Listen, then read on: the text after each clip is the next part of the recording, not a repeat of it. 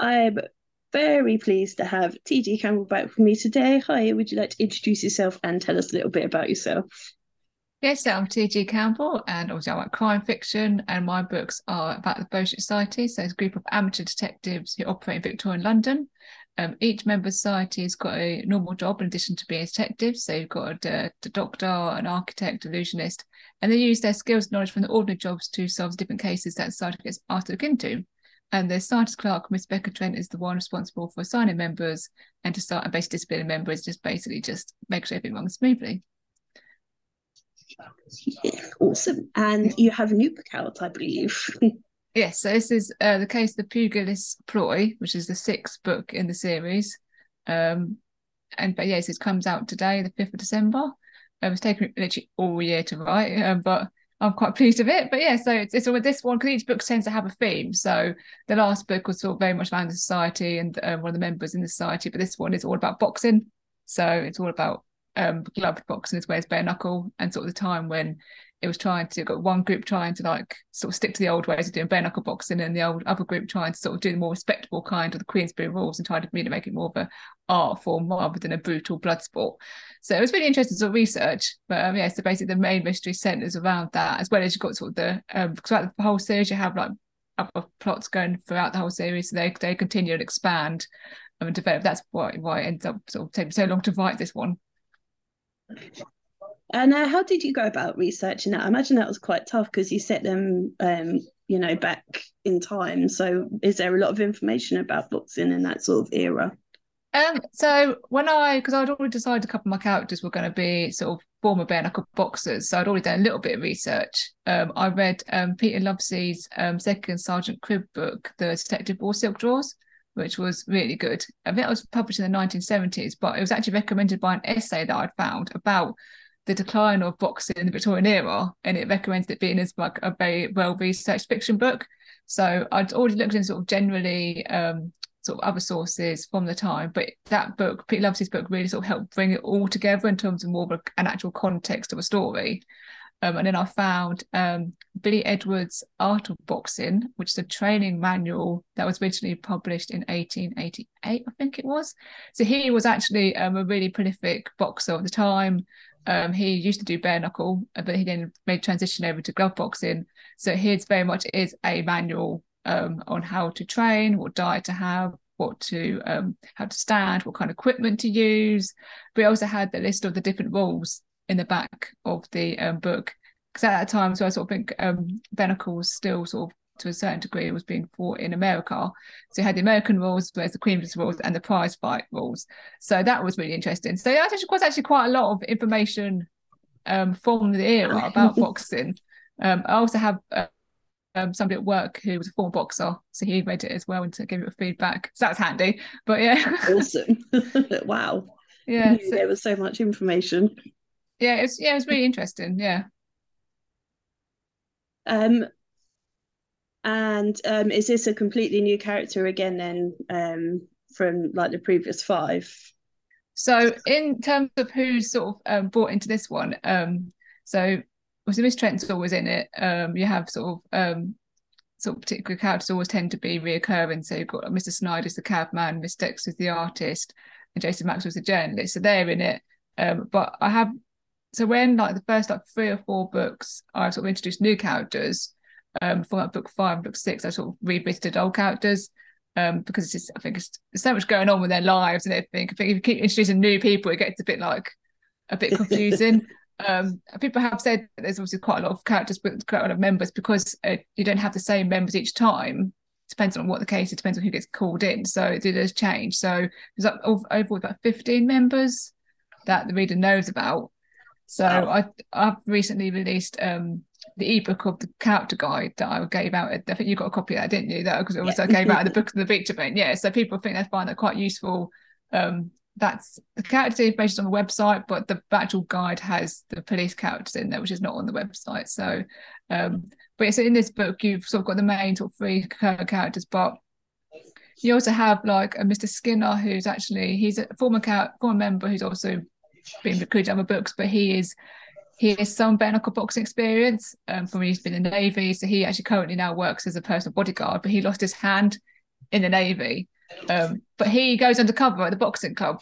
So I thought that'd be quite interesting, you know, one-handed guy going into the boxing club and he's like, you know, I want to, you know, learn how to box because it was also not just about the actual boxing; it was also about staying fit, how to like keep yourself like stamina up and your breathing, all that sort of stuff. Um, so it was really interesting, sort of, um, to put, put him in that position. But also, there's um, Polly Hicks, who's a barmaid, who hasn't really been involved in the main book. So she's appeared in a couple of the um, sort of stories as like an investigating member, but this is the first time she's actually had a full blown part in this um, because the two factions are basically centered around pubs. So you've got one pub has the illegal bare knuckle boxing in the basement, and then the other pub has this full on full blown gym with proper ring and it's all like very posh and everything. So, but it's so it's a two faction centered around those two establishments really. So it was quite good to also sort of explore the class rift as well because bare knuckle was still very much working class and glove boxing was like the gentleman's sport, you know. So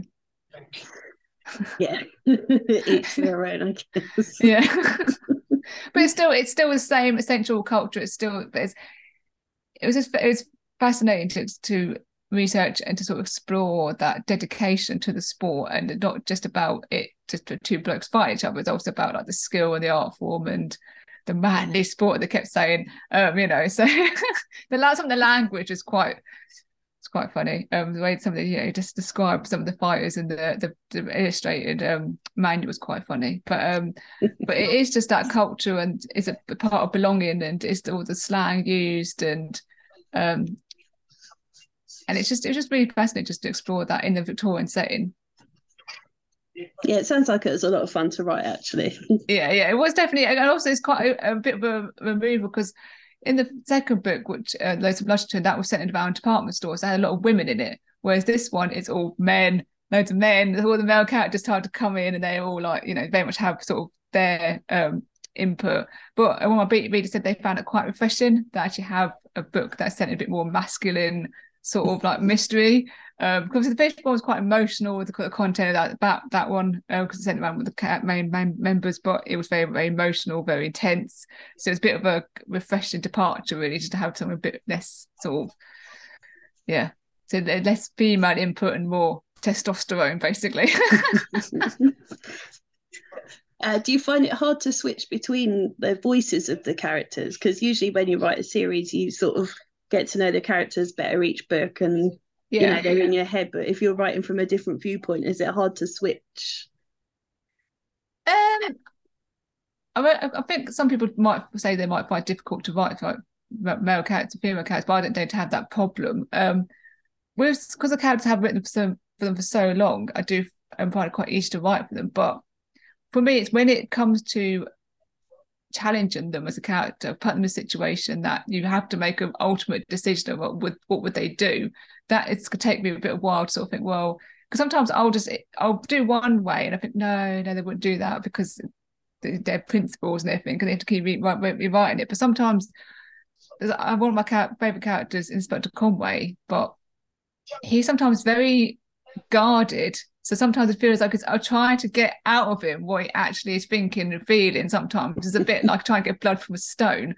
But at the same time, I've also got to try and just, you know, he's not very forthcoming with his emotions and what he's thinking. But at the same time, I need to know what he's thinking. But even I find it difficult to actually get in under his skin.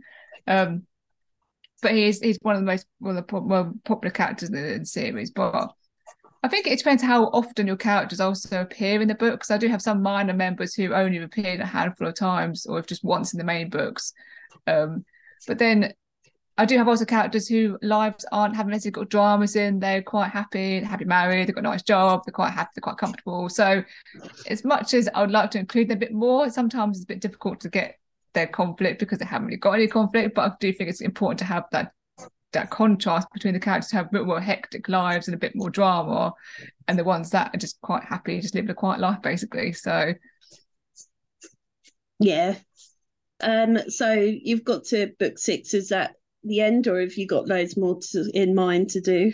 So for the current run of the series i'm i've planned up to book 10 so i've got another four books to go. Um but in um, this book, um, the obviously the last book, um, Miss Dexter sort of revealed that she's going to go to Paris um, in the new year because the time moves forward with each books. Even though we're in book six, it's only just going into eight nine seven. So all the books one to five will happen at eight nine six. Um, so there's not really a lot of time in terms of the books themselves. But um, but so what I want to do is I do want to do a spin off with her time in Paris, but do more of a novella. Um, because there's so many different members, you can technically do just standalones with them of what they're doing away from the society because they all have they all have lives or jobs. Um, but it also it gives me opportunity to explore different genres because one of the characters members is a spiritualist and retired schoolmaster, but he's also a member of the Ghost Hunters Club, which was a thing in Victorian London. So I, I, I like the idea of maybe doing like a small, like you know, gothic ghost story with him. But then you've also got like a mar- like a gentleman thief um, who's also an illusionist. So got the op- option of possibly doing a bit of an action thriller with him as his standalone. So it's not just doing crime fiction, but also just playing around different genres within that sort of spin-off sort of setting, really. Um, but at the moment, the main series and the main plot is only going up to book 10 because I think it has to get to a point where you have to sort of tie typing up and you can't go on forever, basically. Um, so I know basically what's going to happen by book 10, but with all things, as you go through these things, if things change, characters do things that you don't expect to do. And then you have to sort of go around the houses a bit. And also people throw curveballs and you're like, okay, and then you get to the point where you think, well, I have to do that because that would be naturally what the character would do. So then you think, we hadn't planned for that, but uh, okay, we'll go along with it. We'll see how this goes. so you get to book 10 and they're like, but I'm not finished. I've got more to say. So are you open to carrying on if they're if you're uh, or you definitely that's it at the end of book 10 that's they're they're done for now um, I, I don't. What, what I want to do is make sure all the sort of plots are, are nice tied up by end of book ten, so that if I don't ever go back to it, you don't feel as though, oh, well, I don't know what happened to that, or what happened to this person, you know. Uh, but if I did carry on, I could then start fresh. Um, but at the moment, I think I'm enjoying the world too much, and you do end up, you know, when you're writing, you know, I'm sort of think you find this as well. It's like you get to get immersed in the world, and you just feel at home there, and you get to know these, these characters come like real people. So the thought of like just going bye bye just is almost like mourning people who never existed, but at the same time you feel like they're your closest friends. So I can never say never really. Um, but I also I was I do I say with like um sort of spin-offs also it's it's i like the idea of going forward in time so like maybe after the first world war sort of ends of maybe 1920 and just see well what is because some of the characters will still be alive um because they're still quite they're quite young in the series. It'd be interesting to see like what they're doing further down the line rather than just continue just stick this the main series. So that's another idea you know it's just various sort of things. But um I don't at the moment. Not everybody's going to survive the main this uh, this run of books. Um, I think that's inevitable. But um, I think at the moment, um, at the moment, I've got planned to book ten. So I think I'm just going to basically see how I feel about it and where things stand by the end of book ten and how different it looks to the plan I've got at the moment, basically. Uh, the 1920s would be such a cool time to write about as well. Like the Victorian era yeah. is awesome, and the 1920s is the next cool era, isn't it? You know, yeah. where there's a lot happening and change and yeah, and I think like because Miss Trent will still be reasonable age at that point, but I also think she very much would enjoy the 1920s and she would embrace the cultural shift and everything, and she would very much be like there in amongst it all. Um, some of the older characters would have been ancient by then, um, if not, you know, not around anymore. But I think it would be interesting to see how the war also would have impacted people's lives and whether they would have signed up and if they hadn't signed up, why didn't they sign up? If they survived the war, what, how that left them and stuff. So I think it would be very, yeah, I think it generally just would be a good um, era to sort of to delve into with the same characters, but it just, just completely changed. Because it's a bit more liberal, isn't it? With the 1920s, a bit more flappers and that sort of things. I think some of the characters be like, okay, it's a bit too much for me, but um, but yeah, it's um, I think it would be interesting. Uh, who's your favourite character to write? So, as I won't mention it, Inspector Conway is one of my favourite police characters to write because he, even though he on the surface he seems quite simple, he just he's he's married to his job basically. He just you know, but he's very complex, a lot of quite like different layers um, underneath that, and he's so pivotal to the main plot that runs throughout the whole series. and also he's got sort of um, split loyalty really between like society and the police and the whole culture of the police at the time. But within the actual society itself, I think out of those members, I think it's probably Mr. Locke, who is the illusionist master thief. Because again, I mean, at the moment he's not basically been in it much because he's battling with a heroin addiction. But uh, but again, that's sort of it's again he's somebody who's infallible, uh, infallible. Sorry, somebody who's like who's not perfect. He's not like you know he's quite suave when he's with it, but at the moment he's not quite with it. But um, again, I think he's got he's getting one of those characters who it seems quite simple on the surface, but it's got quite so many different layers and motivations underneath. And also, I quite enjoy exploring his marriage to his wife, Dr. Locke, um, and how that is developed and how that will we just see how that goes once he recovers from his heroin addiction. Because at the moment, she's put into a rehabilitation program that was created at the time for an American do- do- doctor about how to go through rehabilitation of opium addiction. So, because um, originally his wife was supplying him with the heroin in, in the effort to try to hopefully wean him off it, but then he basically relapsed and went to an opium den. So uh, basically, so she's had to um yeah start at square one. But yeah, so it'll be interesting. Obviously, that the the conflict and the tension that's created between the two of them, um because he was also a bit of a a ladies' man, shall we say, before that. so it's um. Mm. so, but yeah, I think it'd be interesting to see to how he sort of enters a bit more back into the fold of society and sort of emerges back into his former life really and see how that evolves. But yeah he is well yeah, out of the members he's my favorite character. And how do you keep up with them all? Do you have notes or are they all in your head? Um, I have each character always gets when I first create a character I get a character profile which has got name like description marital state I always have the date of birth um, their parents were um, that sort of thing. And then what I would tend to do is um, because it's quite a key thing. I'll then just update the character profile, just use that to refer back to. Uh, but mostly it's just in my head. So I also I've also got the books to refer back to. If I can't remember particular detail because it said something in particular. Um, but and also because I've um, been working on the audio book of the first one, I did more detailed character profiles for um, the voice actors. So that's also helped me sort of develop a bit further beyond sort of the, the, what I've done for the books. Um, I think yeah, because I've got so many cats, so many members. I think I do need to keep something. Otherwise, I just can't. Yeah, that's what I wanted. yeah, keep, keep, keep track of them all. Yeah, but say the minor ones, so they haven't really had that much input in sense of they haven't really been in the books that much, so they haven't really got a lot going on. But yeah, the ones it's stuff like with the bodyguards, like remember which of his hands is the one that is lost, because that'd be really embarrassing. Oh, but here was your left hand in the last book, it's under your right hand. Have you lost both of them? you know, so yeah. yeah.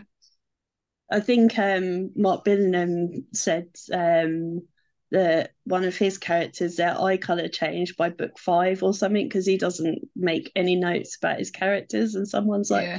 "I'm sure it's a different color," and he's like, yeah. oh.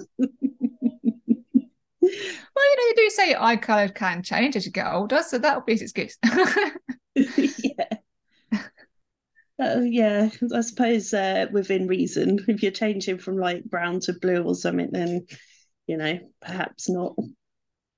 Yeah, but yeah, I suppose. But then, how many people would pay that much attention to characters' eye colour? I suppose sometimes somebody could get away there with. Will be, yeah, there will be one person out of all the. Oh yeah, there was. Yeah, there was that one person. Um, how did you choose character names? I always, what I tend to do is I go onto behindthename.com and it's got a, a tool called the random renamer. And you put in like the, the, um, what's the word the nationality of your the character that you want to do to have like all the characters but also have like you put some biblical or myth- mythological or like got wicca and the more sort of out there ones um and then you sort of save it's masculine feminine or like um, neither, and then you just put if you want a surname, it could do a random surname, and it just gives you an option. It just literally just generates a name. And I go, hmm, no, no, that one. And then you can like if you just like the surname, you just put a surname in, and it gives you just first names. Um, and that's basically how all the characters were given their names, pretty much. Um, with a couple of exceptions. So, um, but Mr. Bertram Heath, he was called Bertram after at Bertram's Hotel of Christie. So, um, quite like that. Um, also, I thought the fact that because originally Mr. Locke because he's, he, he's he likes picking locks. I thought that's quite funny, a bit of a pun there. Mr. Lock likes um, picking locks, um, and then just other people's names. Just it's it's just names that I like as well. So like um, Inspector Caleb Wolf always like the name Caleb. So you know, it gives excuses to be able to use these, you know, these names. But also generally, so if I read a name in a book, I think, "Oh, that's a nice name." I'd make a note of that, you know. But it's up. Sometimes you do find yourself. I think at one point because I did do a character like database, and I realized I'd used Michael three times. So like, mm, maybe not use Michael anymore. yeah, everyone has names. I think that they automatically go back to, and uh, no one really knows why. Yeah, I think also when I've got like the members and I've got the suspects in the book as well, I've got to be careful about having names that sound similar in the same book because then it's just like okay, that's just really confusing. Or even like try to avoid having names with the same letter because even then it could be really confusing. Yeah. So, but also, I mean, it just happened by coincidence, really, that um Mr. Locke and Dr. Weeks both got the first same first name. So they're both called Percy. But um like Mr. Locke will always say his name is Percival and Dr. Weeks like it's Percy. But yeah, they always call weeks weeks rather than by his first name. But yeah, that was just a coincidence really. Yeah. I know, like, you know, in real life, people have the same name. You know, I mean, I know so yeah. many Johns and so many Daves and, yeah. and stuff, but obviously in books, it, you know, you do have to. But you know they're, they're, in real life people would have the same name so yeah i think it's easier in a victorian setting so unless you knew somebody quite well you would use their title and their surname you wouldn't be like oh percy you know and like, which mm-hmm. percy you know hmm? So it's quite handy there just to call him mr locke or you know dr Weeks or just that canadian or yeah the toff you know so. I've got um I saw a really cool name in passing. I can't remember where but I saved it because I'm like that is such a cool name. I've got to use that somewhere. It's um yeah. so when I go through my notes in my phone I've just got this random name. Was that when I was reading um uh, Five Little Pigs by Christie? It's like oh Amyas I like that name. So I'm now using the name Amyas in this book. I'm like I like the name Amyas. Uh, do any of your characters have traits of your personality or of anyone you know?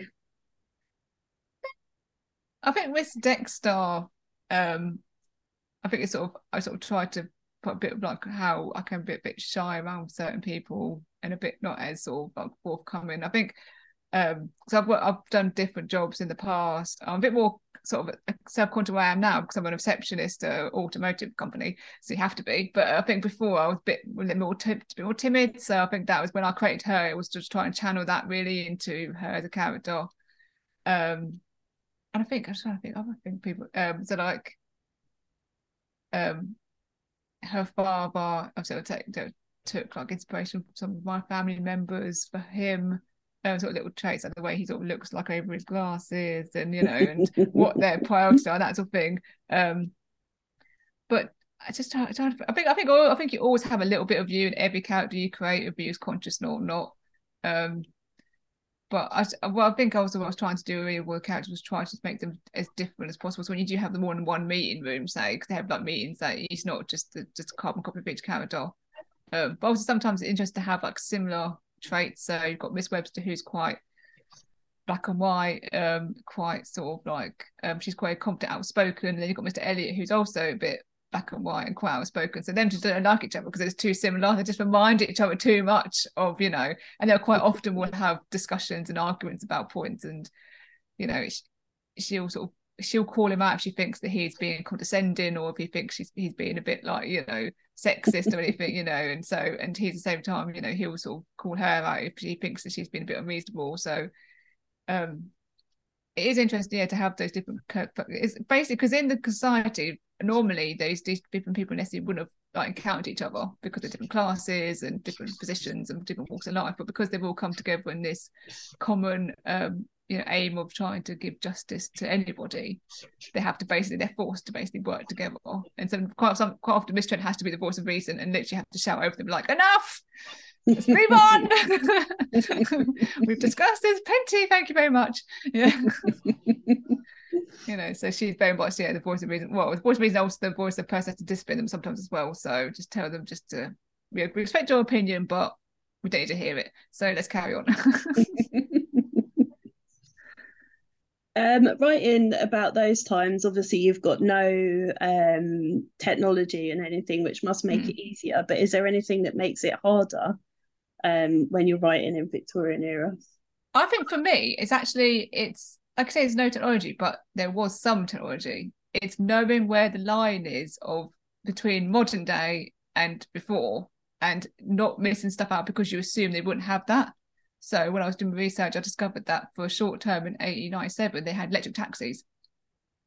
So it's stuff like that. They think, oh, I can include that. Uh, but also like stuff like that when they detect poisons, it's what kind of test they would use. So you can't just assume that they couldn't detect poisons at all. Um, and also a lot of time it's the emerging um, sciences, which the question is always, could they use that in court? So yeah, they could use it and they could invest the case with it, but if they can't admit it as evidence is court, then what use really is there for it? If you know that sense and dark, so everything they do, they have to give the police to the police. Um, I think ultimately, as well, as like the most difficult thing is trying to put yourself in the position of people that you wouldn't necessarily have maybe like um in the world where you have really mixed of yourself really. So in the boxing, you know, I'm really fascinated by the world of boxing and the language of boxing, the culture of boxing, but I don't watch a lot of boxing myself, ironically. So it's like trying to put yourself mm-hmm. in that sort of world. And I was very conscious. I didn't want to. It was about boxing, but I didn't want too much boxing. I didn't want to have pages and pages of boxing because it's great for the fans, but it was like, okay, yeah, I've seen him punching five times, you know. So it can be difficult, and that's but also it is that it's difficult to put that yourself in the in that world in modern times, but then they have to rewind it back to 1896. It can also be what's tricky. But um, I've been really lucky. Um, in this book, I had the assistance of a local historian and author Pam Mills, who recently wrote um, released a book about policing in Tunbridge and Kent. So Miss Trent originally is from Kent and Tunbridge, um, and basically Pam helped me with um, the police. They gave me plans of the police station, told me basically what the, what was like in Tonbridge at the time, there's sort of building works going on. So when like Inspector Wolf goes back to Tunbridge in his book to investigate Miss Trent's background, he meets the constable from the newly formed detective branch. So at Wren's Cross, and so like all that sort of stuff was great for, from her to, to, bring it all together and to make that sense of place really. So moving beyond London, um, so to give you a bit more idea of actually there was police forces outside London, actually quite well established police forces. So, but I wouldn't have, I've never been to Tunbridge myself. So it was quite good to have her, somebody who lived in Tunbridge, knows literally back the back of her hand, give me like the sources, but also she was really like kind enough to then read what I'd written to then correct certain bits. And God, he wouldn't have come at that like the police station, which I think is a small detail, but again, I like to think that people who live in Tunbridge like, oh, I recognise that bit, and oh yeah, that's really good, and you know, and it's also places that don't exist anymore. Being able to sort of try to give an accurate description of them, um, when all you have maybe is just the outside of the building. So it's it can so that that sense it can be quite difficult. I think that's what I find most difficult is actually putting yourself in places that in one world so you don't seem being to yourself or mixed with yourself, but in having to then like recreate it in that setting. Yeah, um, the um, guy that I was talking to earlier today writes in um, oh 19. So I got, sorry, I've got my passwords arrived. oh, that's fine. I'll just pause. Okay. Sorry about that. I can't even remember what. Um, I've completely gone blank about what, about, we're talking about. Uh, about you were trying to say something about. We're talking about places what we find most difficult. To... Yeah. Oh, Trevor. Yeah, um, yeah, yeah. He's writing. I think I can't remember. He said it was one in the 1920s or one in 1939, but yeah, he um either I think he wrote autopsy and he said that they wouldn't have used that term back in the 1920s or whenever it was, yeah. and then something else. So it's funny little things, isn't it, that you wouldn't expect to to be sort of caught out on. Yeah, I mean it is. Yeah, it's really good. Um, what I found like on the internet is quite a lot of places that have actually reprinted old books. So I do have a reprinted version of a textbook from 1877 about how to create to do a post mortem um, and so you can use that sort of thing to like get the language right because it's obviously uses that you've got an actual example from the era of actually what they would have used. But that talks about the tools, how to prepare for your, you know, the post mortem and what to look out for and everything. So that's that's really handy. But yeah, it is like I say, there's small like little terms that um if I'm not sure about a slang term, I'll just look it up and got a couple of like, dictionaries. Um, again, one's a reprint, but one's an actual 1894 edition of um Brewer's dictionary wow. phrase. So that's pretty, yeah. Oxfam's great for that. Oxfam's antiquarian book section if on the website. I could spend a fortune on there and a half. But um yeah, so awesome. yeah, so if, you, so if you can like obviously buy stuff from there. Because I mean not those books, they're not in the greatest quality, but for me it's not what they look like, it's what they've got in them. So yeah. Um so use that Queen's London, which is published in 1896. There's pictures of different parts of London, so that's really good. Tells you a bit of facts about the different locations. Um, and also the London Archive's got really good um, interiors as well. Some buildings that they took pictures of in the 1950s and 60s and 70s before they were demolished and stuff. So that's really good to oh. use like as reference. But um, what actually was really lucky in this one as well was I contacted the curator at the Royal British Architects, and so oh, she actually sent me photographs of the original floor plans of Scotland Yard, of wow. the gra- ground floor and the first floor of Scotland Yard. So when my character's moving through the yard, it's what he, he sees is actually what would have been there in 1896. So that's I like that. That's what I love doing those sort of things. yeah, that's awesome somehow being an author opens some doors, doesn't it, to get to yeah. see cool stuff and that. yeah, I mean, I would like. I think once I've done the book ten, I would like to do something like a non-fiction, like Both Sides of London, which has like the you know floor plans, these pictures that I use. Um, also description a bit more about detail of the fictional places that I've created as well, so you get more of an idea of actually the actual London that was around in that time. So it's not just you know, you get basic it's the visuals really, as well as just the descriptions of you. So yeah, I think people would love that. I'd love that. People seem to really enjoy learning about the places behind the books. Um, yeah. So yeah, I think I think that would be awesome. Yes, uh, my my friend too was um, born and raised in London, and she's read the books, and she's like, I even I didn't know some of the bits that you come out with. It's like you know that's what's good. You you people who live in London all their life and still discover things they didn't know about it. Um, I think yeah, it can be really good to do that. Yeah, absolutely. Um, are you a visual writer? Do you see the um, story playing out in your head? Um, yes, you do. Yeah, I also sometimes get smells as well. So, like Mr. Locke, whenever I write Mr. Locke, I always smell fresh cotton. I don't know why, but yes, fresh cotton with Mr. Locke, and whereas with Inspector Conway, it's a bit of a musty smell and I don't, I honestly don't know why it's. I get that it's not with every character, and it's not always with every like scene, but um, it's just it just get that sort of whiff of. Yeah, it's it's weird how your mind works, but yeah, it's it very is. much it's very much visuals and um, that's why I like the floor plans because I like to, if I can, sort of have their, you know, their, their route and their location sort of as accurate as possible. But it does help me visualize, you know, how far it is to the office, um, it's, it's upstairs, downstairs, um, and also you know using maps. I like using the maps from the time as well. So again, you get an idea of you know how far away things were, and also um, you know the class of people as well. So it's yeah, just like get into the detail base, just love all the detail. I guess it's a silly question, but would you like to see your books made into a TV series? Yeah, people keep, yeah, people have said to me they think it would make a really good TV series. Um, but I would, yeah, I would love that. It'd be amazing to have, yeah, the Bow Street Society made into a TV series. But yeah, because well, it's Victorian though, it would be quite expensive to make. But um, but uh, my sister last Christmas, sister bought me a um script writing course from the guy who wrote Line um, Line Oh yeah, Jed so Mercurio. yeah, yeah. So it's a BBC Maestro course, and it's like you could access it whenever you want, basically. But it goes from idea to pitch.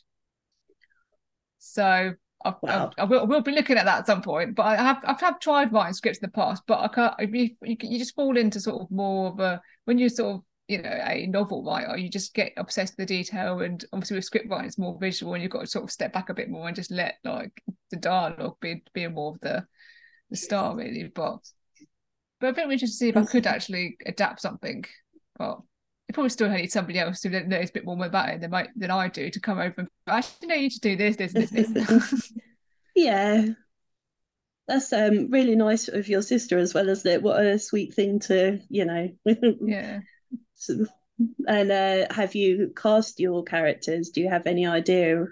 I know everyone well, hates that question. well, the first book, I did a book trailer, which was live action. So I did actually film a scene in the parlour of the local museum for the opening bit of that trailer. So I had so uh, Miss Trent was played by Sabrina Paul. So she's basically become like the face of Miss Trent now. So she um she's actually doing the um voice acted on the audio book for Miss Trent and all the other female characters. Um so I think she would have to be Miss Trent. There's no, you know, sort of denying that really. And then um Phil Rowe, who's doing the voice acting of the other characters, he's read the books and he loves. He says like, if you make a TV, he says I want to be Inspector Conway. So he's basically just like yeah, he's basically recruited, you know, auditioned himself basically. Um, but it's things like the characters who I had in mind to possibly play characters when I was like writing the books, I think would be too old by the time if it ever got round to that really. So, but other than that, I think it just you know it's just whoever they think would be the best person, I suppose. But I think yeah, it's Sabrina and Phil would have to be in there somewhere because they're basically yeah, yeah, because they've told you past yeah. themselves, yeah. well, you know that's two sorted, so that's fine. Yeah, it was interesting because when I was trying to cast a cat Doctor Reese, Doctor Reese is Canadian. Um, I had I tried to um, audition several people, like English people, American people, and nobody could. I, if I felt could like do a convincing Canadian accent other than a Canadian. So I had so Jaden is an act, he's natural born Canadian, so he's literally just playing Dr. Weeks, but um, it's actually such a difference because it's such you think oh Canadian American accents quite similar, but they've got subtle differences which if you're Canadian or if you're American you could spot a mile off basically. So it was important to actually make sure that. So yes, if I had made TV series, I think I'd have to make sure make a point. I know we need an actual Canadian playing the Canadian. well, there's plenty of them about, so I'm sure they could find someone. oh yeah, well yeah, yeah, you'd, you'd think so anyway, but yeah. yeah. Would you be having a little cameo? Would you be having a little sneak on? Not even no. a clock in the background, just walking past, or I'd have some coffee old dead body. yeah. Could totally Definitely the author. yeah. like Alfred Hitchcock was like walking down the back here, just uh, promenading with my big hat in the background. yeah, you've got to. It's cool. You know, I'm so my own film. I'll just be just like walking around the sets going, oh my god, I can't believe it. This is this is the parlor. Oh my god, this is like okay, you can need to film them now. No, no, they just stand, just stand to bask in it. Apparently, um, unless I guess you've adapted it yourself, they don't really let writers anywhere near the sets once they make them into films and stuff because apparently they're paying the. yeah. So like, no, that's not right, and that's not right. And the set people and the script writers like, seriously, leave it to us now. you yeah. can get over. Your job is done. Yeah, I think you know. I think definitely translating it mm. into a series or a film is obviously a completely different process, and I think you'd have to take concessions because obviously you can't have everything in there. Um, and I think also, I'll think personally, I'd be interested to see how they would take it, how they would take the stories and the characters, and how they would. I think they would have to shift it around a bit in terms of making it a bit more of a because I think a TV series can be more fast paced as well. So I think you'd have to shift stuff around inevitably to make it that fast paced sort of action or action, but a bit more fast paced plot line. Um, because even though the mysteries happen quite quickly in like you know in terms of this the time span in the books, I think with everything else going on, I think you, things would have to develop a bit more of a faster pace. So when I say I'll try to adapt it, but I think ultimately it might end up just needing somebody else with a bit more expert eye to actually be able to sort of make that proper transition really. But i think it'd just be interesting to see what they would do with it. Yeah absolutely. But yeah i do. I think it would be absolutely awesome to be a tv series. Not even a film. I don't think it would work as a film. I think it'd have no. to be tv I think something like yeah tv series like ripper street or something. Yeah so mm, yeah. exactly. Yeah it would be amazing. Oh they can make that. They can afford to make that. It's fine yeah, Amazon. well, yeah. already, already published through your KDP scheme. Do you fancy making a TV series of the books? yeah, please. I'll bet it's fine. well, you know, don't ask, don't um, get. Yeah, exactly. They can only say no. yeah, and they probably would. Or just ignore you. But either way, yeah. you know, we'll be lost who is this weirdo that's you know keeps bugging us? but then you never know. They might mm. still don't. They might tell you know want we look for something new and fresh and different and risk. Mm. you know, very, very risky, but yeah, but they might. You know, you never know. Don't ask. So yeah. Yeah, well, is it what did they keep it? Bridgerton was yeah. written ten odd years ago or more, yeah. and then it took you know a while, but that got made. So you never know. Is all I'll say. Yeah, they yeah. might look at it when they decide suddenly they need a new Victorian era drama. Oh yeah, and, you never know. Yeah, yeah. Um, what's uh, some of your best reads of this year, if you've had any time to read yourself? I say, um, I say I've mostly been like reading non-fiction stuff to be honest, because in the book. But um, I think everything I've read for that though, I think it probably is Billy Edwards' training manual, just because it's so the way his language and like the way he describes things and you know, he's like, even though, you know, we no longer can enjoy the manly sport of once it once was, you know, we are still trying to be, you know, athletes and trying to make it respectable and, you know, and I think it was just fun. This was funny how like we did the rules, the the prize ring rules actually allow for a police raid. So if there's a police raid or a magistrate's intervention, you have to all basically take it and then you have to reconvene in the most nearest spot and as soon as possible as you possibly can to continue the fight. So it's like even in the rules, it's like my god. it's almost like oh, we all want to we all basically want to beat the rubbish.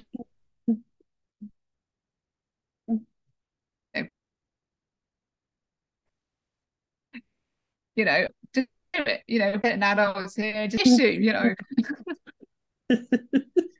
but yeah, so that that's just again sort of it's that because he's obviously gone through that change of having the um the bare knuckle era and then trying to change it to like trying to make a career out of the gloved kind and trying to make it respectable and try to because it still was illegal um and basically like people trying like so it's now trying to get it banned and um how it sort of was a bit more going out of favor but yes i think that of all the books that i've read was probably yeah, the most interesting so then after your book that's out today what's coming next for you book seven. so mm-hmm. I'll, put, I mean, I, um, I normally release a short story collection, um, but this year, um, due to sort of um, difficult personal circumstances, I've had to sort of put that a bit, bit of the back burner really. So I will be working on some new short stories for that um next year. But yeah, start mm-hmm. to revisit my master plot plan and um tweak that and Jeff book seven. I also will want to do the first two spin-offs for um the the spin-off series basically as well. So that'll be the next year. But also the audio book for the first book. Mm. Um, because that's quite a big project. So that's again on the, the agenda really. So um but also also the process of possibly setting up a Twitch stream as well. So going into the world of video gaming, but with a crime and detective um, emphasis. So there's quite a lot of like point and click games out there. There's a Sherlock Holmes and Jack the game. Um, it's quite a really good community on there. So I think it'd be quite interesting to sort of have sort of bring all the knowledge that I've um, acquired from my research into sort of you know onto a Twitch stream where you can like you know commentate basically on the the settings and the accuracy of these games, um, but also sort of bring people in sort of the realities of that world and. Uh, um, quite a few curators of different museums come on to give their like input what was reality of police what was reality of japan um so just another way to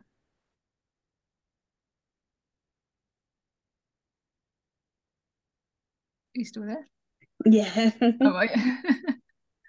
yeah froze for a sec oh yeah oh that sounds so cool the twitch thing oh my god like awesome. yeah, because I mean, I've, I've, I've, got quite a few friends on there now because um, I, I'm a bit of a secret gamer. Really, I haven't got time to game anymore, but I've loved sort of survival horror games, Resident Evil, Silent Hill. So it's quite a good community on there. So I've collected quite a few like um streamers on there, like Matt RPD, Dr. Best, Liam McKnighty, and I've met up with them a couple of times um, at the Insomnia Game Festival in Birmingham. So I just think you know it's just a different way to just to, to access sort of the history and um because you know even video games very much are um, a lot more respected than they are they used to be, and I think you know game developers are keen to sort of make things accurate or to like do their research. So I think it'd be interesting just to dissect different games and how you know how the maybe current or maybe uh, you know intended it, but also um, those more yeah because I was got Christie's got PC games like or Murder on the Express and then there were none. So again, introducing people who might not have heard these authors, which I, as unbelievable as that may be, um, you know, but through like PC games and also just through crime fiction in general and sort of dissecting how traditional crime fiction worked. And yeah, so that's that's going to be the aim. So I've got some of the equipment. I just need to now bring it all together and hopefully launch that in the new year. So Wow, that's really exciting. That's very cool. yeah, so that'd be quite yeah. We'll see if we could probably have technological issues probably every single stream, but we'll try. That'll be fine. yeah, and also because you know, hopefully with like the audio book as well, I could possibly get like Phil and Sabrina on at some point, and they could do sound bites and everything for the channel and stuff. So there's a lot of like possibilities really you can bring into it. Yeah. Oh, yeah. Absolutely. Um. Yeah. It's quite interactive anyway, isn't it? So yeah. It is. Yeah. Yeah. Mm-hmm. And if you if you get that community as well, you get yeah sort of you know friends for life basically. You know, and get that interaction and rapport with people, and it's just just have a good time. And also, it's excuse to game as well, basically. excuse to be a video gaming, so you know that can't be a bad thing. Bit of relaxation because yeah. obviously you can like you know when you're writing as you know, you could quite a lonely sort of um, solitary sort of activity. So it's good to actually have a bit of downtime and have an excuse to have downtime because otherwise you feel a bit bad. I should be writing. I should be writing. Yeah, I know. Yeah. yeah. That's it, isn't it? You this sort of need to, to not write, but sometimes you're like, but I should be like, I've got this time. but yeah, yeah. Otherwise, yeah, go mad. I think. yeah. Um, what else? I was just going to ask you something else as well. I can't remember. Oh, are you going to go to any? Um, have you got any events next year? So it's recently been announced that I'm on the historic fiction panel for the first UK Crime Book Club live event in Leeds in June. So I'll be on the stage there. So that'll be fun. Um, and then in July, I'm in Birmingham for the um, Author City event that was rescheduled from last year. So I'll be just doing my stall there um, with, with books to sign and everything. People to come and have a chat and everything. So I'm I've got a book, I've got a short story in there, anthology for the Birmingham event, um, which I need to go back to revisit to basically, and that's that should be out next year as well for the anthology for that.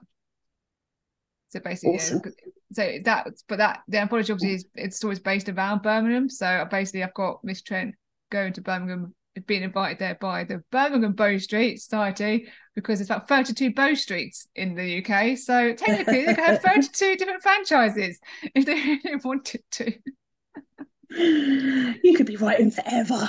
Oh yeah, yeah, exactly. Yeah. I love it. Yes. Well, I'll see you at both of those. I um I'm going I bought ticket number one for the UK Crime Book Club event because apparently I was really keen. Um, and then I'm sponsoring the Birmingham one. Oh yeah, so, you are, yeah, yeah. So yeah, I sure I mean I kind of have to be there really, I think. I think that's kind of the deal.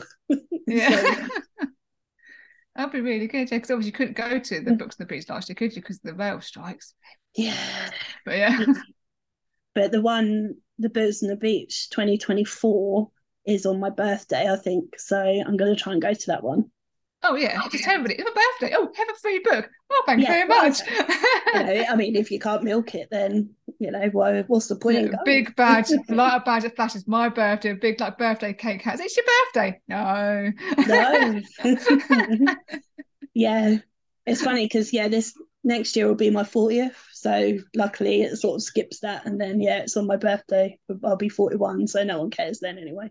It's fine. Oh no, you just got still got to say, well, obviously, you know, because you didn't know you read last year, I now need 41 free books rather than 40 free books. yeah, that's all very well, but I've got to get them home. you can maybe post them to you. Yeah, it's true. Yeah. There's yeah. ways and means, ways and means. oh, yeah, see, book lovers, we're all we're all together. Oh yeah, yeah.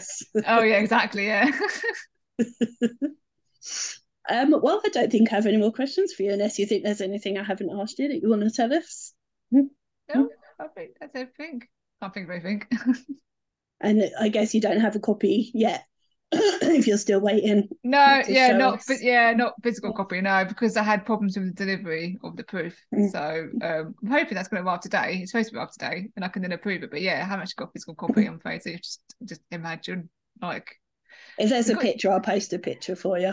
And yeah, it's, it's got boxes on the front, basically. Fair enough. I was just was like, what's a pugilist? I'm like, it's a boxer. Oh. Yeah.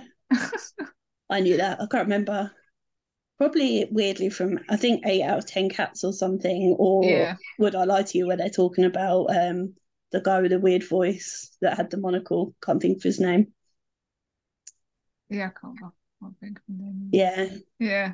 But yeah, anyway, him and uh, I think they they talked about him and oh, said, Chris Eubank. That's the one, yeah. Yeah, yeah, yeah. yeah. yeah, I think that's the only reason I know. I love TV sometimes, just random things you pick up. oh yeah, definitely, yeah. Um, so where can people buy the new book if they would like to, and where can they find out more about you if they'd like to? So the book's available through Amazon. So the paperback should be available in the next few days once I get the proof to approve it. Um, but the ebook's available currently, and um, from day the, the 5th to the 7th of December, the fifth book, The Maxwell Murder, and the Bow Society Character Guide on free download to mark the release of the sixth book. Um, and basically, if you want to find a bit more, you go to the official website, which is bowstreetsociety.com. I'm also on Twitter, Facebook, Instagram um, as Bow Street Society. Um, and yeah, so I've got a newsletter, I guess I could say it comes out every month. So you can subscribe to that if you want. That's a free newsletter, which includes um, sort of serialized short stories, um, authentic Victorian recipes, slang word of the month, and other news and other recommendations. Brilliant. Well, thank you very much. Thank you. Thank you for having me.